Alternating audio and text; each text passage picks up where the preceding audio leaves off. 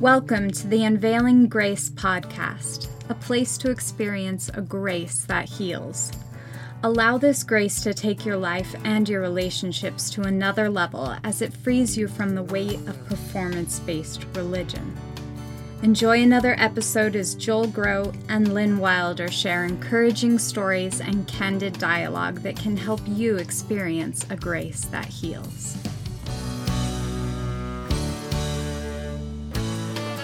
Welcome to another episode of the Unveiling Grace podcast. Um, a place where you can experience a grace that heals, Yeah. right, Joel? I'm Lynn Wilder. And I'm Joel Groat. And today we have very special guests with us for the podcast. And I'm going to let Lynn intro them because she has a kind of close connection to the two of them. Oh, hi. I know these two fairly well, but I'm I'm kind of excited too to hear what they have to say today.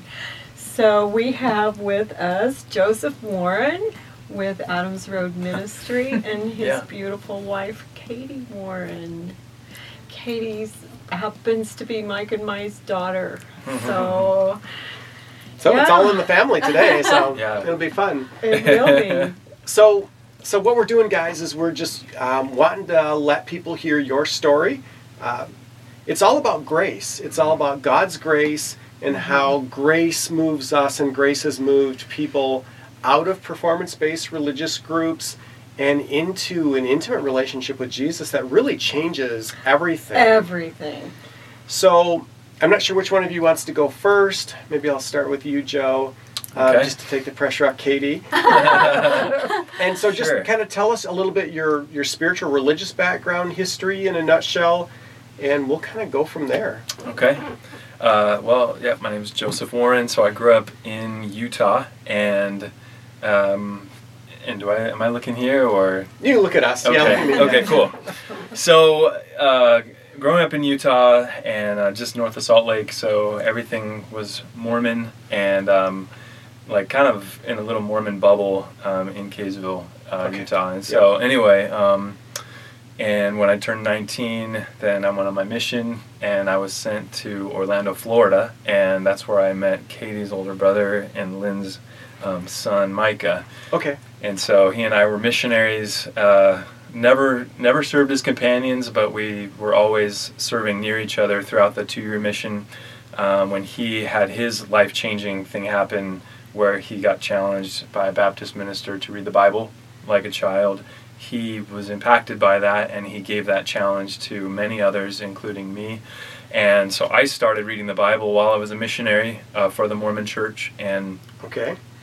and then So were you there at his like exit when he like gave his testimony and Yes. shared it? Okay. Wow. I would have loved to have been. That had been it, it was amazing, kind of unnerving, Yes. everything. Yeah. definitely. I, uh, I I was just a little behind the process uh, of him, but I was going through that same process. So when I saw him stand up and witness of Jesus like that, I wanted to be able to do the same thing. And uh, like, in fact, like I tried. I even got up, like, and tried to share my testimony and, and tried to just say Jesus, but I didn't have the Holy Spirit in me. I hadn't been reborn. I didn't have that boldness that he had and I didn't understand why I couldn't do what he did, but I got all Wow. afraid and started witnessing of Joseph Smith as well too, and and um, and realized it was it was um, it was a pivotal part in my testimony because I realized I didn't have what he had, and Wow. I Okay. wanted to have that. So.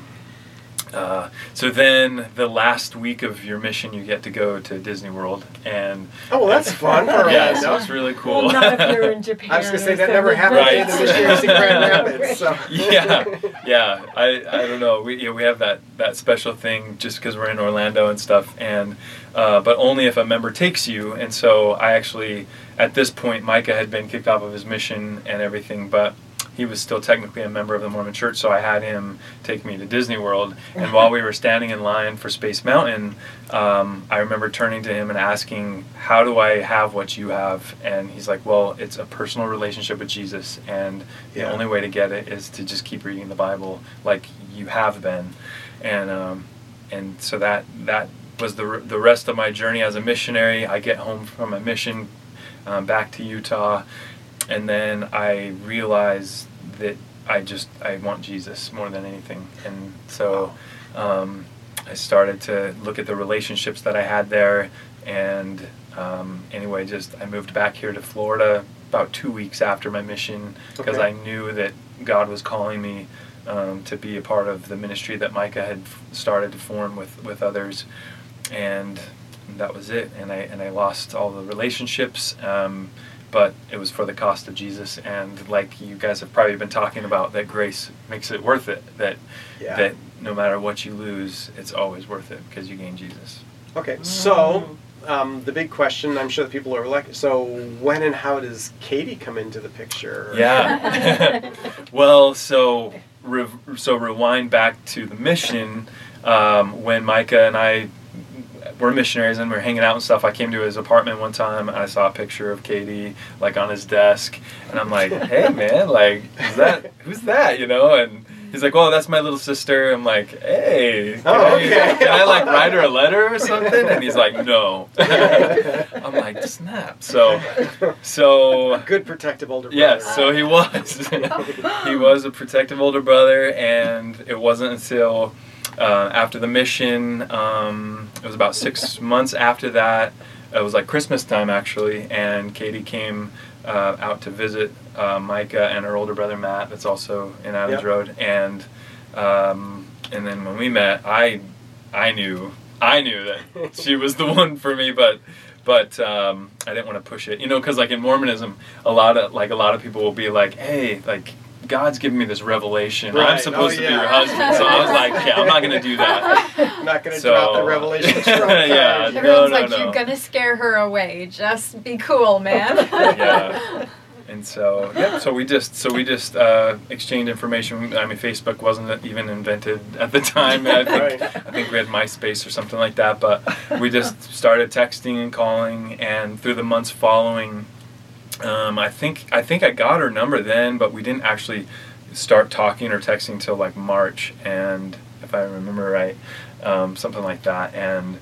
Um, just conversations. She had just become a Christian at that point, and so we were both these brand new Christians, and we were just our phone conversations was just uh, what we were learning in the Bible, what God had done in our lives, and fall, how we were falling in love with Jesus, and and then months later, all these hours of conversation of that, we realized that we had feelings for each other, and so she came out after she graduated high school, and we got engaged shortly after, and then Yeah. married very shortly after that. So Wow. and that was 11 years ago. yeah, we've been married Yeah. 11 years.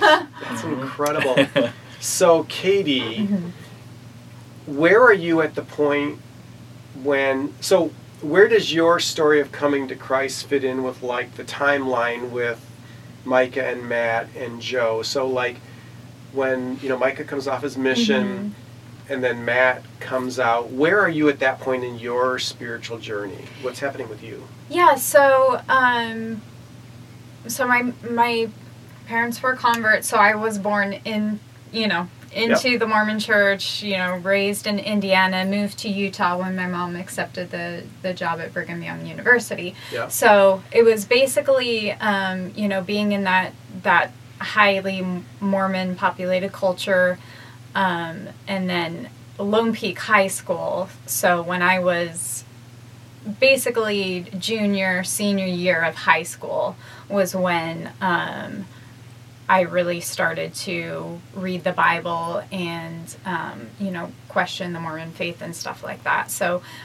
as far as the timeline, this was all actually while a lot of this started while Micah was still on his mission. okay Because um, for about a year, he was able to um, still be a missionary, but he was starting to have Christian fruits. You know, like he was starting to um, focus more on loving people, focus more on the Bible, focus more on Jesus, on the cross, on grace. yeah And it's like I could just see a difference and I could hear a difference in in the letters and emails that he Oh, started my. sending home to us like he didn't sound like a good Mormon missionary boy. He started to sound like Paul or Peter or like, you know, those biblical apostles that preached grace and the cross and Yeah. you know So was that at all disconcerting to you, or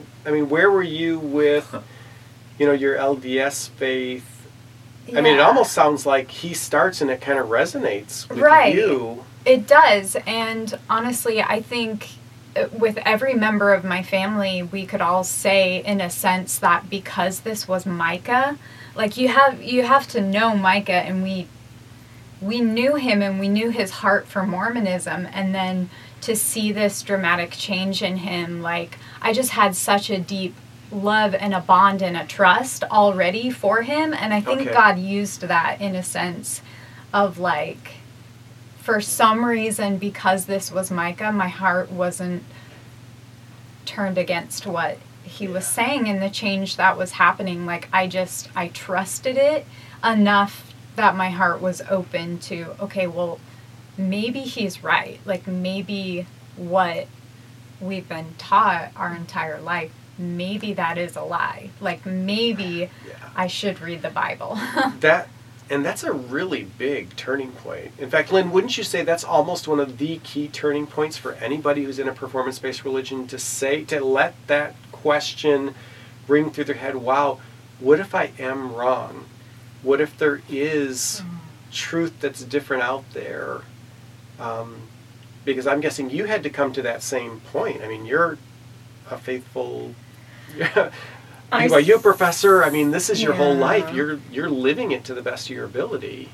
Although I had a pretty heavy shelf over the years, and I thoroughly trusted Micah, I didn't get that this was all going to where it was going to lead. I don't Okay. think. I just couldn't wrap my head around what he was trying to convey to me, and literally until he challenged me begged me to read the word and I got into the word were my eyes opened, right? Okay. I always loved him and trusted him. There was never a doubt about that. And I knew something profound had happened to him. Yeah. Because who gets kicked off their Mormon mission when two years earlier that was all you ever wanted to do with Right. your life, right? Right. And you I mean you knew Micah's heart for Mormonism. So you knew he was not he was not a wishy-washy or half-hearted. He was all in from All the in. beginning. Yeah. Okay.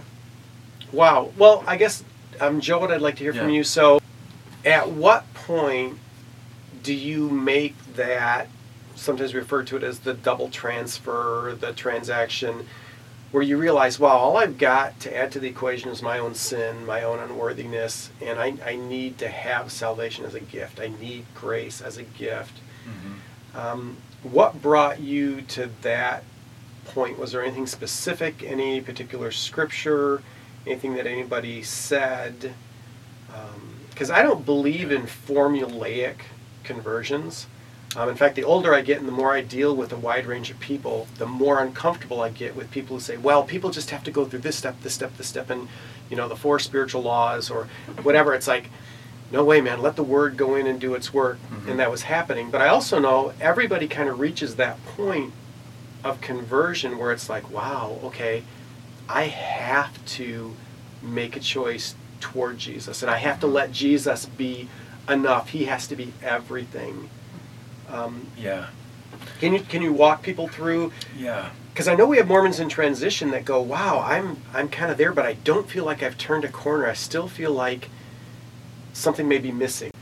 Yeah, um, I mean it's hard because I think it's such a transition. It's such a like like a process, you know, and it, and Right. it, like like for me, like I still can't can't say there was one day where I suddenly just you know a light turned on and I, I suddenly just accepted Jesus. All I know is that sometime after my mission and sometime before October 29th when I got rebaptized because I knew when I got rebaptized I knew I was doing it as a believer sometime in there but I do know there was one thing that happened on my mission um, it was right after Micah got kicked off and then uh, let's see in, in inside his testimony he asked the question that became our song I would die for you um, where he had all of us ask ourselves like don't you think that while Jesus was on the cross that he saw your face. And um, then I wrote that down in my journal, though I didn't understand what it meant. Um, just a few days after that, Micah got kicked off his mission. He calls me in my missionary apartment and he's like, um, "Hey, you know, you you've got to write a song about this." And I'm like, "I don't." I don't know what it means. I don't know how to do Wait, that. so did you guys already have a musical connection, Um, like before or during your mission? I mean, kind of. I mean, like I, I had borrowed a member's guitar because we were allowed to do that. We weren't allowed to bring our own, but we could borrow somebody's. And I was starting to write like songs, but they were just I don't know. They were just garbage or whatever. Like they were they weren't very good. It was just me, you know. Right. Um, but uh, But you like- do that. You sit down with your guitar, you start playing something, throwing some lyrics, you just kind of make it up as you go. And Yeah. it's like, oh, okay, well, that was all right for now. yeah, exactly. And and, uh, and anybody that writes songs, they understand that not everything's golden when it comes out. Yeah. Okay, but um, but this song is like um, I started writing and it was it came so fast. It was literally like maybe 10 minutes or something and the whole almost the entire song was written and it was so fast and so fluid that I knew that it was God because some of the lyrics were like against my my doctrinal beliefs. And I was like whoa wait hold on a sec. Like you can't say that Jesus is our father because in the in the song it's Jesus speaking and he says like he calls us my child. And uh, Yeah. I'm like no hold on a sec. Like he's not he's not our father. Like this doesn't make sense. He's and um and I just I was very compelled to leave it that way. And so all of that happened and then I was and then I was called uh, my, my companion at the time. He was going to go to like a sealing that uh, for a family that he had baptized and so we were going to go in the temple. And so I was like okay you know I'm having a lot of like changes happen. I'm going to see I'm like God I'm going to go into the temple and I'm going to I'm going to see a sealing and this is my first time ever and and you need to like I mean this this is this is big so I'm I'm waiting for you to show me show yourself to me if you're there. And um and I remember I I had the impression from the Holy Spirit saying like just just go and you see what you're gonna see but this is the last time you're gonna see it. And I was like what? This is Wow. this is messed up. How is that even possible? But we go to the sealing and like I looked around and I, I just it felt so void. It, it was so odd because I didn't expect it to be like that right. um, I get back from that, and then I call Micah, and I'm like, dude, this just happened, and he uh, he tells me to read the book of Hebrews, and I start to do that, and that's where I just saw everything just start to crumble away, because I saw that Jesus fulfilled every need for like a physical temple, physical prophet, like high priest, Right. N- not just the animal sacrifice that I believed Jesus fulfilled, but you know every aspect and that's when I realized that my testimony was based on these uh, principles of this religion and not on Jesus. And that shook me. And so I remember I went into my room and I had my guitar and I was trying to write something and but I just envisioned myself suddenly falling and I and I saw like it was like I was just like I was holding on to something and then it just falls crumbles away and I'm just in free fall and I'm freaking out and I'm crying out to God. I remember I quoted like Al- Alma the Younger from the Book of Mormon, like you know, because it was the only thing I knew. But Right. but come to find out, it was like stolen from Paul's prayer of Right, "Wretched yes. man that I am." Mhm. But it was it was like you know, oh Jesus, have mercy on me. Um, and when I did that, it was kind of like I envisioned myself. I suddenly stopped falling, and I and I was placed on a rock that I knew was Jesus. And I felt like that was a, a turning point for me because I realized that was my first um, connection to grace, and that I realized that it wasn't just it wasn't just all the sins that I'd ever done, but that Jesus would actually cover every sin that I will, will ever do. That it's a total, um, complete covering of all of my sin yeah. including future sin, which was mind boggling for me. And so I, I, I can't say that I was a born again Christian then because, but that was definitely a very big turning point in my life that was all triggered from Micah's testimony and Right. then reading the book of Hebrews.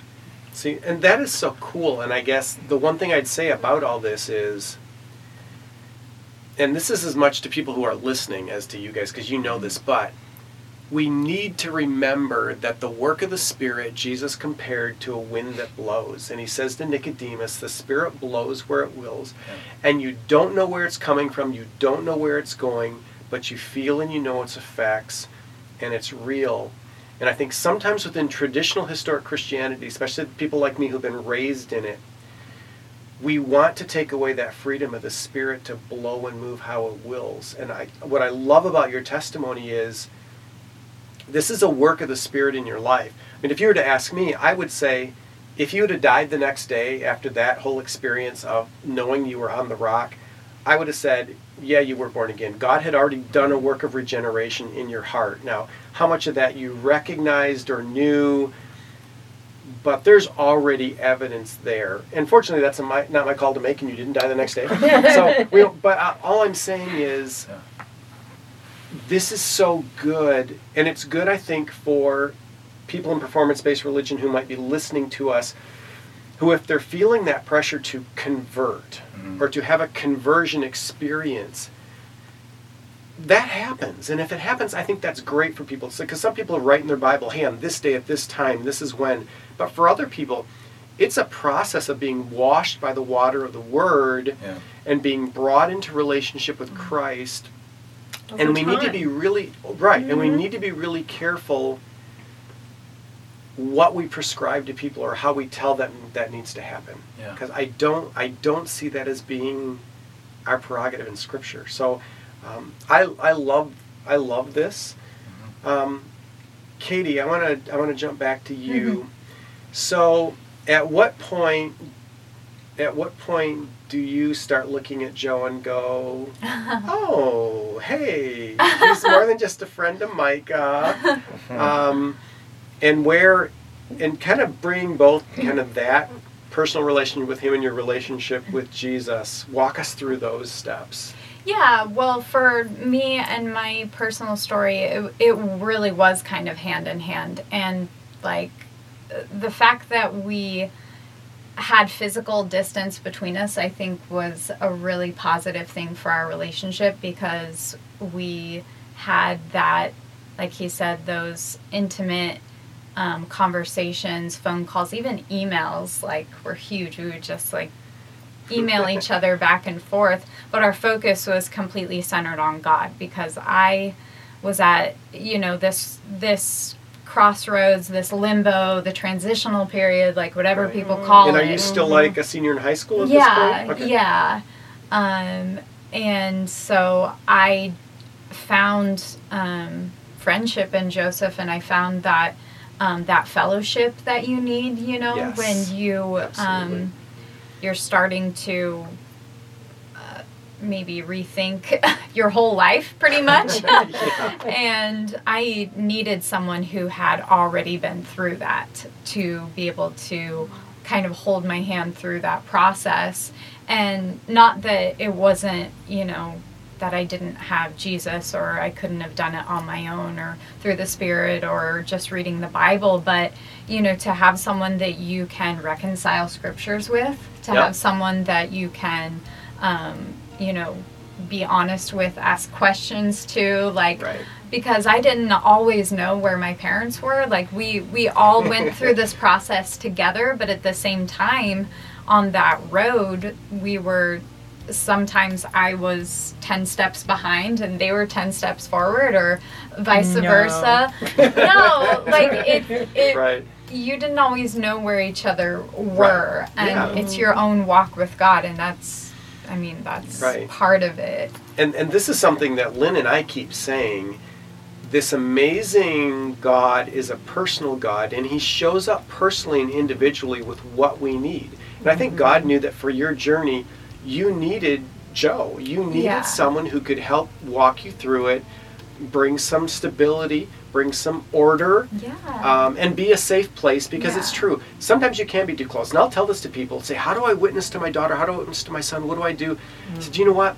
You may not be the person to do that. Yeah. You may be too close. What's important is you preserve that relationship. You make sure that that relational bond is strong, and you let God take care of their heart.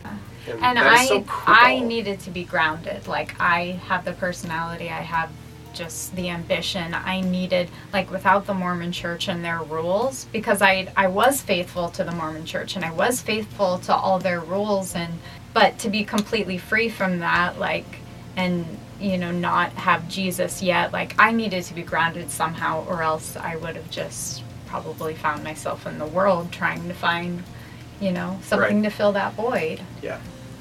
Believe it or not, we're at the end of a podcast. Oh my heart. I know. Uh, all right. Well, we've only so begun. will you guys do part two? Will you guys do part two? Sure. Can we? I'd love to continue this conversation because I feel like there's so much more. I God has brought me. This is just you guys aren't even married yet. and You've got 11 years of history. And you have to- we're not going to ask you to recount your life. But hey, people, thanks for being with us. Another great podcast episode. Join us next time for the rest of Joe and Katie's story. Yeah. And may you be blessed. Grace Lynn, and final peace word. to you. We're happy to hear from you at unveilinggracepodcast.com. God bless. Thank you for listening to the Unveiling Grace podcast. Join us next time for another conversation devoted to helping your life and relationships flourish. As always, you can find show notes, program transcripts, and leave us your comments and questions at unveilinggracepodcast.com. For a limited time, we are offering the Wilders book, Seven Reasons We Left Mormonism, for a donation of any amount. Go to unveilinggracepodcast.com and click on the free book button to request yours. We greatly appreciate your support for the Unveiling Grace podcast, where you can experience a grace that heals.